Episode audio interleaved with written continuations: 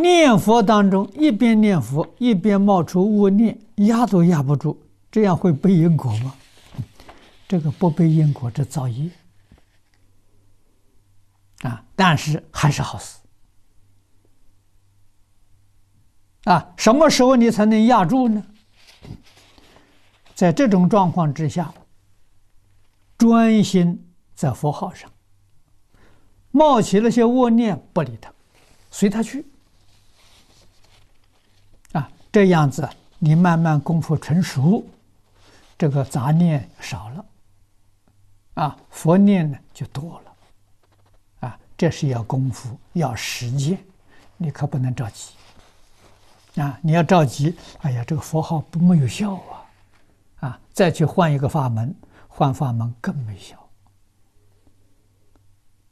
啊，就等于说你肚子饿了，现在给馒头给你吃，吃了一个不饱，这都没用处。我不吃了，我再挑别的。哎，你就错了。啊，一个没吃饱，再吃一个，还不饱，再吃一个，不就吃饱了吗？